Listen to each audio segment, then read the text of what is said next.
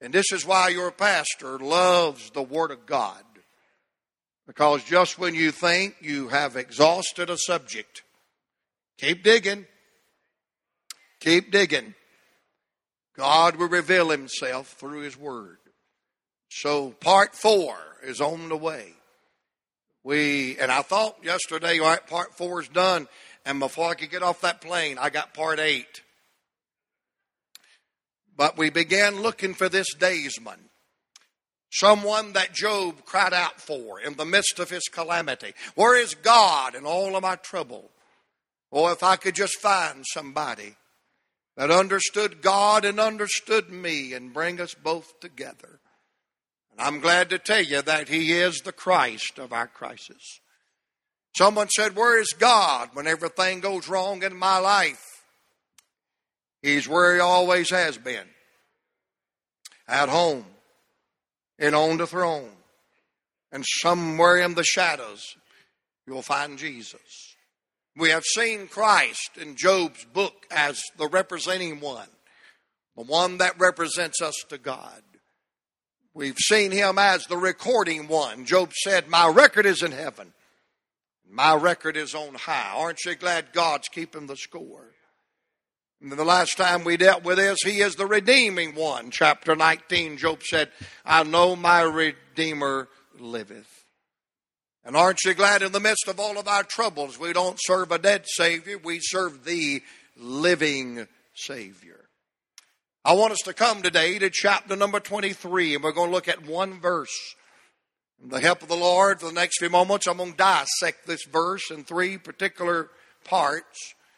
And we're going to look at this daysman. We're going to look at Christ in the book of Job as the refining one. The refining one. The one that is working out in your life and mine. That which will bring glory and honor to his name. We come to our text, chapter number 23 and verse number 10. Now, anytime a verse begins with this conjunction, but, Stop right there. Don't read the rest of this verse until you go about two to three verses before it. Because what he is doing, he is comparing two trains of thoughts.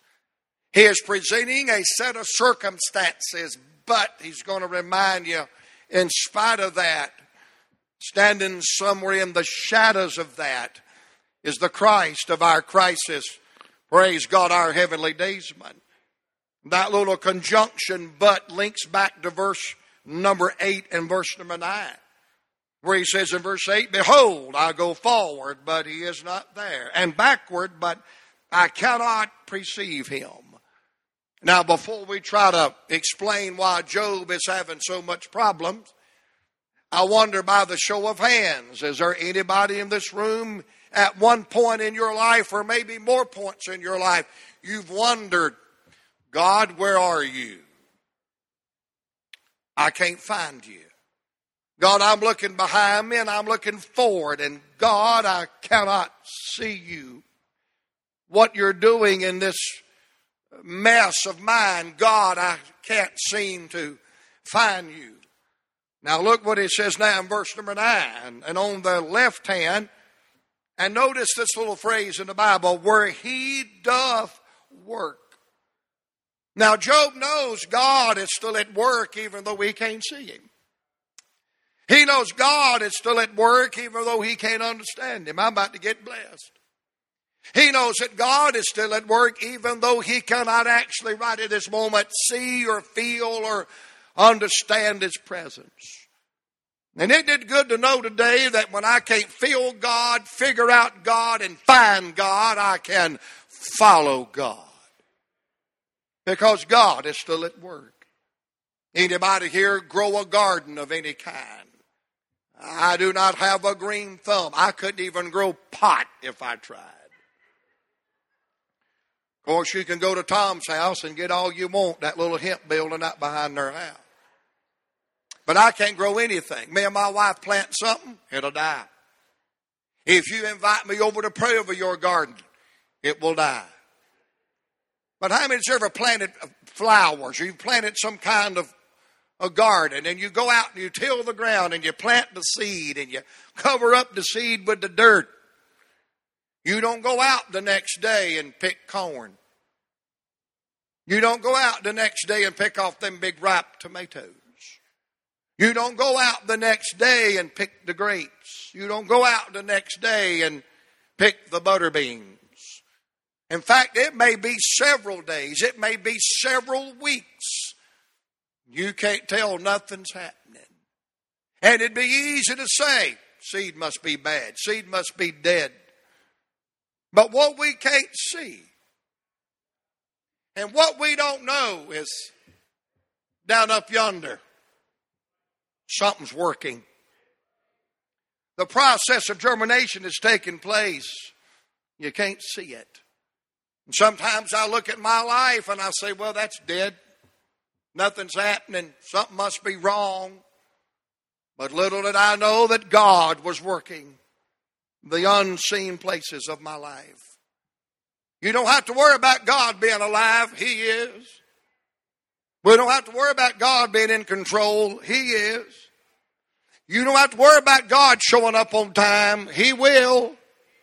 Verse 9, but on the left hand, where he doth work, Job said he's working, but I cannot behold him. He hideth himself on the right hand that I cannot see him. And then he comes to our text, but hmm, on the other hand, in spite of, look at what he says, but he knoweth.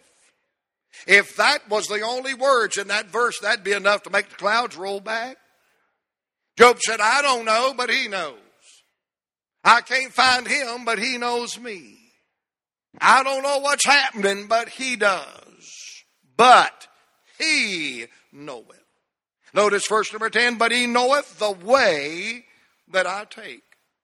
And right in the middle of it is this little phrase, when he hath tried me. Say the little phrase with me. When he hath tried me. See, he's the refining one. Notice this declaration, this divine promise. I might,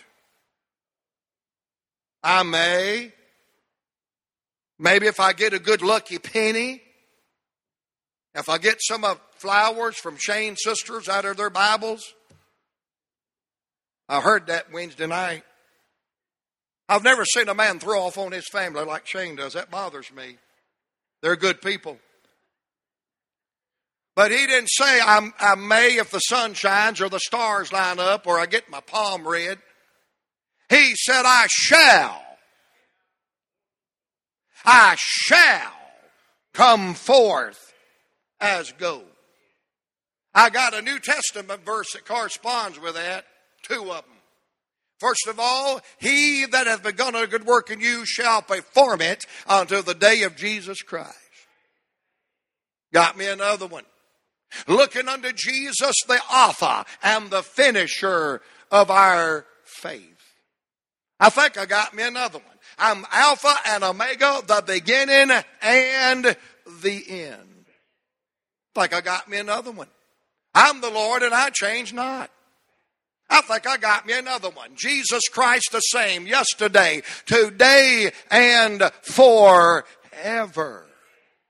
He said, I shall come forth as gold because in the midst of my crisis, He is the refining one. Let's come to verse number 12. Let me break it down today in three divisions. Division number one, notice how it reads, But He knoweth the way that I take. There's a colon. Then here's the second division. When he hath tried me, comma. And then here's the third division. I shall come forth as gold. And in these three divisions, in these three divisions, he knoweth the way that I take. When he hath tried me, I shall come forth as gold we get a threefold view of Christ, the refining one. The one in Romans 8 28 that's working all things together for our good and his glory. You say, now, Brother Joe, in that first division, what do you see about the refiner? Well, number one, notice the refiner, his perception. Notice the perception, the view, the knowledge, the inside information of the refiner.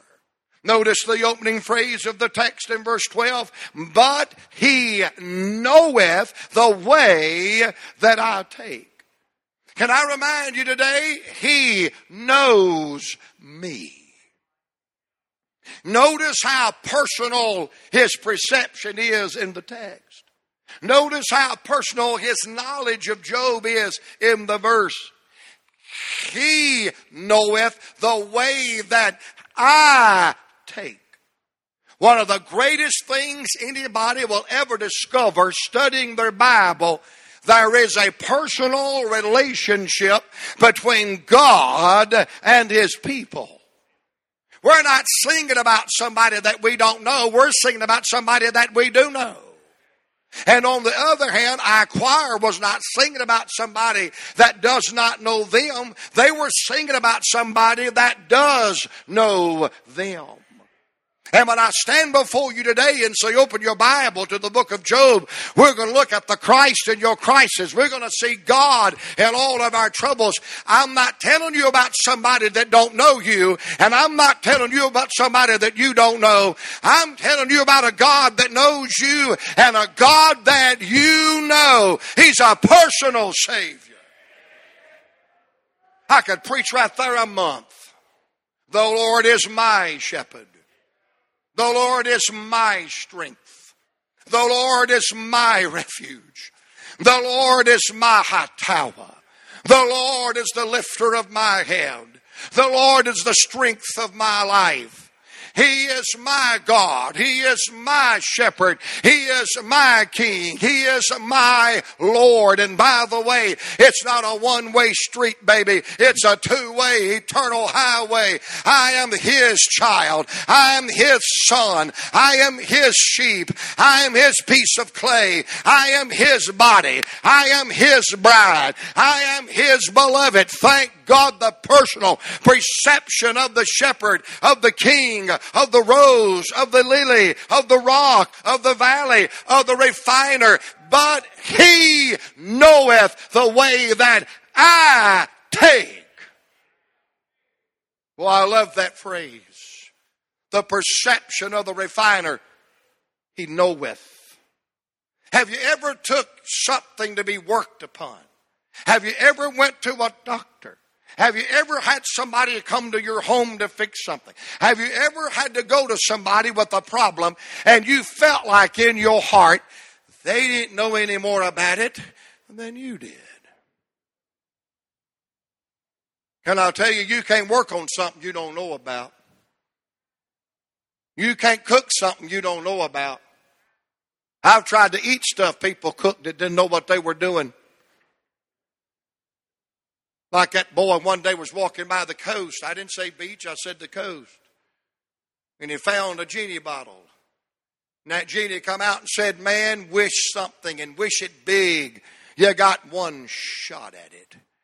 He said, Oh, that's simple. He said, I'd like to have a perfect understanding of my wife.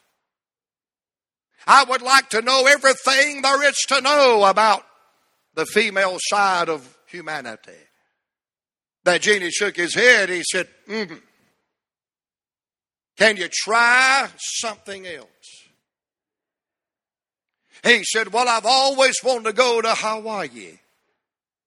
But I'm like some of my members. I'm afraid to get on a plane and fly. He said, I'd like to have a road built from Myrtle Beach, South Carolina to Honolulu, Hawaii. It's either that or I want to know everything there is to know about women. That genius said, You want a four lane or a two lane? Son, you can't fix something you don't know about. And I'll tell you this today, you'll never go to God with a problem that He don't already know about it before you get there. In fact, let me tell you how strong the foreknowledge of God is preached in this King James Bible. Your heavenly Father knoweth what things you have need of even before you ask. You say, Brother Joe, how in the world can God know what's going on in my world before I ever ask? Because, like the preacher said last Sunday, He knows your mind, He knows your heart, He knows your soul, He knoweth the way that I take. That's three words translated knowing the Bible. One is knowledge you gain by studying. That's not the knowledge of God. God knows everything without being taught anything. The word know in the text means to be at adverse, to be acquainted, to be well advised of the situation. Boy, that's the word I've used a thousand times in my life. I used it three times this morning, talking to a weeping daughter and talking to a wife totally weeping and crying her heart out over that phone. And I said, I, I bet I said it five times. I don't know why. I don't know why. I don't know. I don't know. Because I don't have the understanding or the wisdom or the ability to process every thought. But I want to tell you, in the shadows of your mess, in the shadows of your brokenness, in the midst of your hurt, there is the refining one who is well adversed. He is a man of sorrows and acquainted with grief. He knows what you're going through. He is well adversed. There's nothing he has to learn. You can't inform him about anything. He knows your heart. He knows your mind. He knows your thoughts. He knows your anguish. He knows your pain. Can I tell you about one today that's well acquainted with you? He knoweth the way that I take. His perception. He knoweth. I wished I could tell you the times people have fallen in my arms and said, Pastor. By the way, that's what your pastor's for. He's to preach the word of God to you. And cry when you cry and hurt when you hurt and laugh when you laugh. I'm preaching this morning as a shepherd with a broken heart. I love Brother Bingham. He was one of them kind that was here Sunday morning, Sunday night, Wednesday, loved God, gave, participated, and sat back there and just cried. He told me, he said, Brother Joe, you know I'm church of God. I said, I don't care. Help yourself, worship God. Everything's going to be all right. I'm telling you, I'm hurt today because I love those people. And my heart is hurting. But I can't help the times that people have fallen in my arms or I've knelt before them on my face in a time of anguish and hurt, and they've said, Do you know? Do you know? Can you explain? Can you explain? And I've heard them say this, Brother Don, through their brokenness. Oh, preacher, you just don't know. Nobody really doesn't know the depth of my hurt.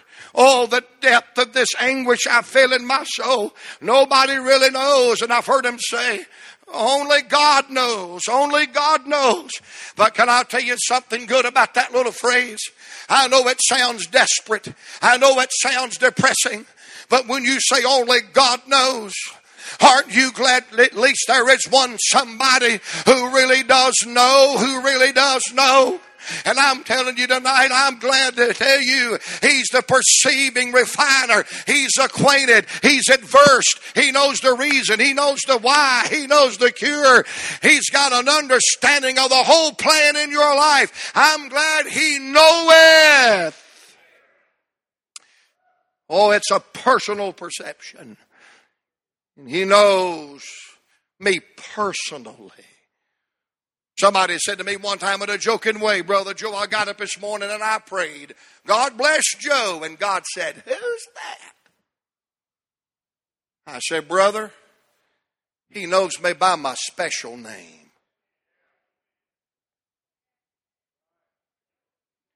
If that hits you today about 1230, you may embarrass some Presbyterian down to Piccadilly.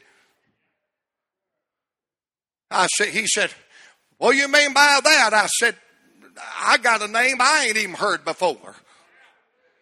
Woo! I mean to tell you there is one that does know. He knows. He knows me personally. And then according to the text, he not only knows me personally, but he knows my path. He knoweth the way that I take. I tell you what you do sometime, go home and read 42 chapters and see what all he means when he said, He knoweth the way that I take. Raymond, come here real quick. Everybody loves Raymond. Raymond's had people send him offerings over the internet. And every time your grandmother would get in the car, she'd say, Now, now, Raymond, when the preacher walks down there, don't do nothing stupid, honey. Act right. That word acquainted, the word know means to stay in touch. That's what it means. He stays in touch. So, Brother Raymond, stay in touch. Stay in touch. Stay acquainted. And, and, and I use the skinniest person in the church besides Dustin, but I'm afraid his batteries may run out before we get through. So you put both hands on my shoulder, son. You stay acquainted.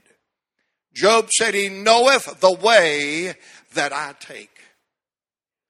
He knows me personally and he knows my path. He knows the way. He is in touch with the way that I take. Uh, y'all wake up back here, Donna. He knoweth the way that I take. Well, one way Job had to go was by the funeral home.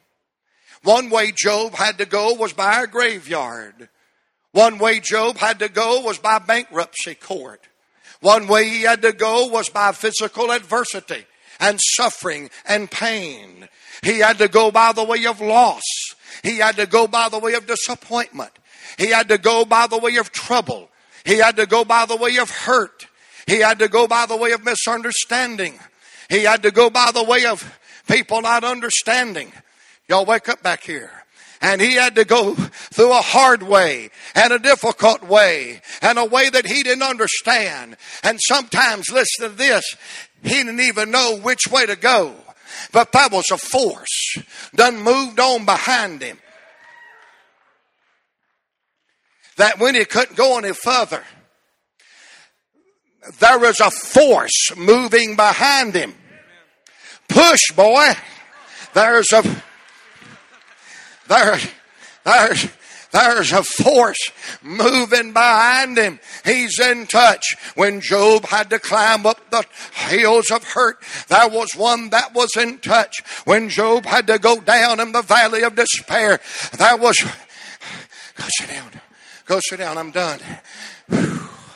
Aren't you glad there is one that is acquainted? You'll never walk a path that he's not with you.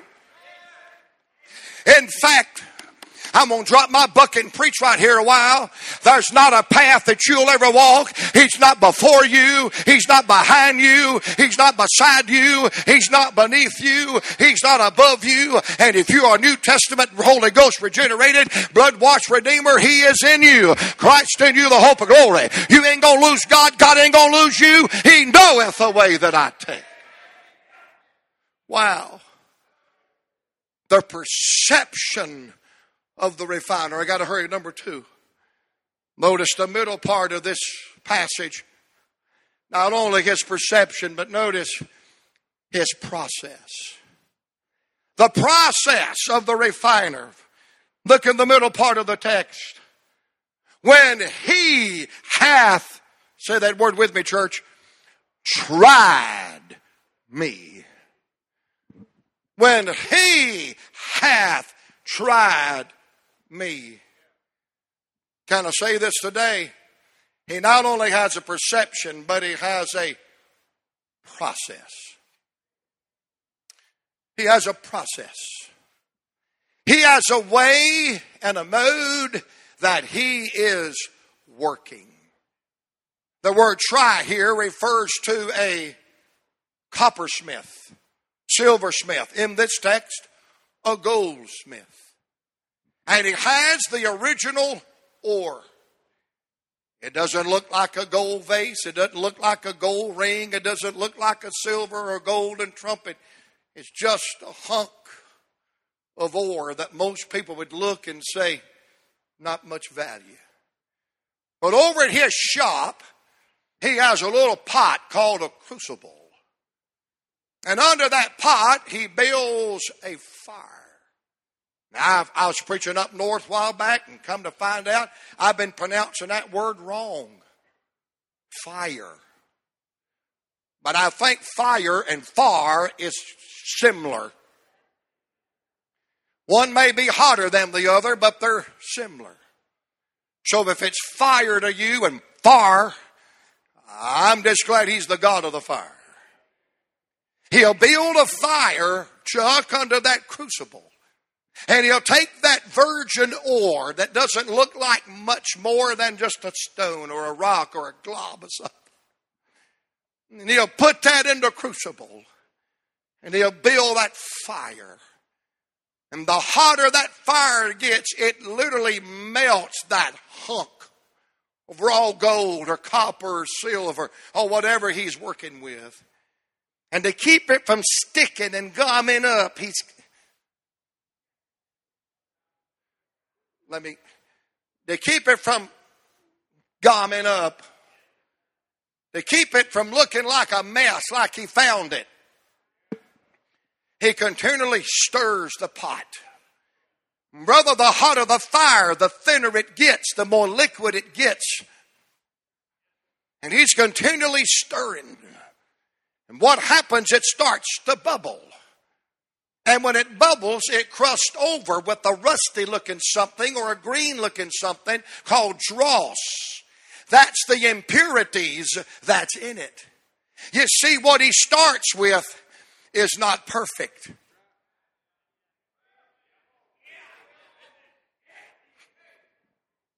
What he starts with is full of flaws and discrepancies. But that fire gets hot and all of the impurities come out of it and it floats up to the top. And he'll take that stirring stick and he'll skim it off, throw it out because it's no good. And he'll keep a stirring and he'll keep a burning and it'll keep a bubbling and he'll scum it off again and he'll keep a stirring and keep a burning. Man, you can go in and say, Hey, Mr. Smith, uh, what are you doing? Where's my gold band? Where's my silver vase? Where's my golden trumpet? He said, Son, I'm in the process. It takes some time, but I got a process. You see that ore, I know it's in the pot. I know how much fire it needs. I'm the one running this show. It's my pot, it's my crucible, it's my fire. It's my stick. It's my hand. I'm the one that's stirring in your life. You said, Dear God, what is God doing in my life? He's a stirring the pot. You say, How long does that smith keep up that process? Till after he stirs and stirs and stirs, and there's no more bubbles, and there's no more scum, dross coming to the top. And here he knows when he's finally finished, when there's nothing else coming out of it that's impure and imperfect, he looks down in the crucible and the, hallelujah, and the gold and the silver is so pure that he looks down and he sees himself like looking into a mirror. You say, preacher, what is God doing in the midst of all of my calamity? I tell you what he's doing in the midst of your calamity. He's stirring the pot. He's boiling up the dross. And you see, how long is it going to keep it up? Till one day he looks down and there's no bubbles and there's no imperfections and there's no impurities and he sees himself because the Bible said it's been predestinated by the good sovereign grace of God that we will be conformed to the image uh, of his dear son. Listen, I'm imperfect now. I got my flaws now. I got my hang ups now. But wait till you see me in my brand new body, in my brand new home. I'll be perfect. I'll be without sin. I'll be without spot. I've just come to tell you, He's got a process and you can't beat it. And you can't rush it. And you're ready for this big one? and you can stop it. Process. How many of you had a mother or a grandmother that cooked? I'm talking about from scratch. One of the greatest slappings I ever got. I asked off Margaret. She said, I made these biscuits from scratch. I said, okay, who made the scratch?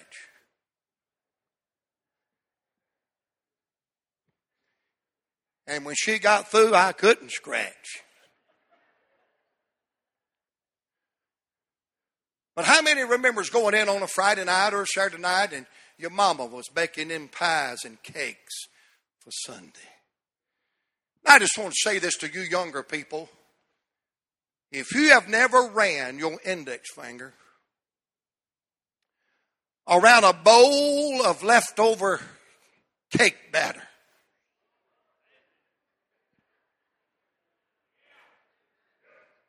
Some of you felt something right then. That's all you felt all day. I'll tell you what I'd do if nobody was looking. I'd stick my head in there and I'd clean her off. That's some of the best pies Mama ever made. Man, you know what? I've seen her pull the. You young people ain't gonna get this, but there's some white stuff called flour. And then she'll break some eggs and some lard. That's why most of us have some on us because we ate a lot of it. And some butter. Mmm. And some vanilla extract. Come on. Stirring. You know what? It don't look like a cake. It don't look like a cupcake, but it's the process. I remember when my mama got that nice new, what they call it, I call it a double decker stove. We got one at the house. It's never been used, but it's nice to look at. We draw pictures on it. We got a nice one. Anybody need one? And looking through them windows, you can just tell something's going on in there. But you can't eat it yet. And even when she brings it out, stay away, stay away, stay away. I got to decorate it. Boy, you've never lived until you took them two fingers and got in that good stuff to decorate it. Boy, ain't it good? Billy Kelly said when he was so poor, when he went to Kentucky Fried Chicken, he had to lick somebody else's fingers. And you get hold of that. And finally, there comes the day. She said, okay, it's ready. And boy, you dive into that chocolate cake or that, boy, this red velvet, German chocolate, coconut. What's going through your mind right now when I say cake? Because I'm telling you, there's one food, you better keep them women out of it because if they ever eat it, they're never the same, and that's wedding cake. But you hear me? I'm telling you, hear me? You can't sit down and enjoy the cake because the process has to be completed. I don't eat flour. I don't eat a spoonful of lard. I don't drink vanilla extract and I don't eat the whole bowl of batter. But I pull myself up to the table and add me a slice of cake after the process was going through. You say, what in the world's God doing in my life? I don't know what he does, but I tell you this, he's on time. He knows and he's got a process. He's not killing you. He's not destroying you. He's making some real velvet cake out of your life. And I've come to tell you, trust the process. Wait on the process. When He hath tried me, it is a personal process. It is a painful process, but it is a productive process. I got to close. I see the perception of the refiner. I see the process of the refiner. And then look at the last line. I shall come forth as gold. I see his perception, I see his process, but I want you to see third and closing his product. He's going to produce something, and it's going to be exactly what he wants. He said, What's God want my life? Same thing, yours and mine, us to be like him. And Job said, And when he hath tried me, I shall come forth as gold. Real quickly, let me break that little phrase down. Number one, I shall. He didn't say I may. He didn't say I might. Then he added this other word I shall come forth. Write this down. Number one, it will vanish. Can I just say this? It will be over. It will be finished. It will not last forever. You know what keeps a child of God sane in the midst of an insane world? It ain't always going to be like this. I watched my daddy suffer. The night before my daddy died, he lost his dignity. And I just wept and cried, and I helpless. And Ben, my daddy, if he'd have had any idea what was going on, he'd have been so embarrassed. My daddy was a very private person. I never saw my dad in all the years without his shirt on. I saw him barefooted a couple of times. My daddy wore more clothes to bed than some people wear to Walmart. In fact, some people don't wear none. Good giggly wiggly. But my poor daddy, he'd lost his dignity. He had no idea. And I said to Julie, I said, if daddy knew this, he would be so embarrassed. And I walked outside of that nursing home, that rehab center, that he was only in about 12 hours. And I said, God, as much as it hurts me to say this, and I know I'll never be ready, but God, I'm as ready as I'm going to get. Please help the preacher man. Lord, please help that man of God. He's talked about going to heaven. He's sung about going to heaven. He preached about going to heaven. There's been a few times I've seen him get happy and shout about going to heaven. I said, Lord, please don't let him suffer forever. Oh God, don't let him lose his dignity forever. Oh God, don't let him struggle to breathe forever. And it wasn't long till the sweet angels of God came and took him to a lamb that's fairer than day. I'm here to tell you, your cancer ain't forever, and your heart disease ain't forever, and your broken heart ain't forever, and your broken home ain't forever, and your broken dreams ain't forever, and the heat, and the fire, and the pain, and the disappointment. I've come to tell you, trust me, children, it is not forever. It will come to pass.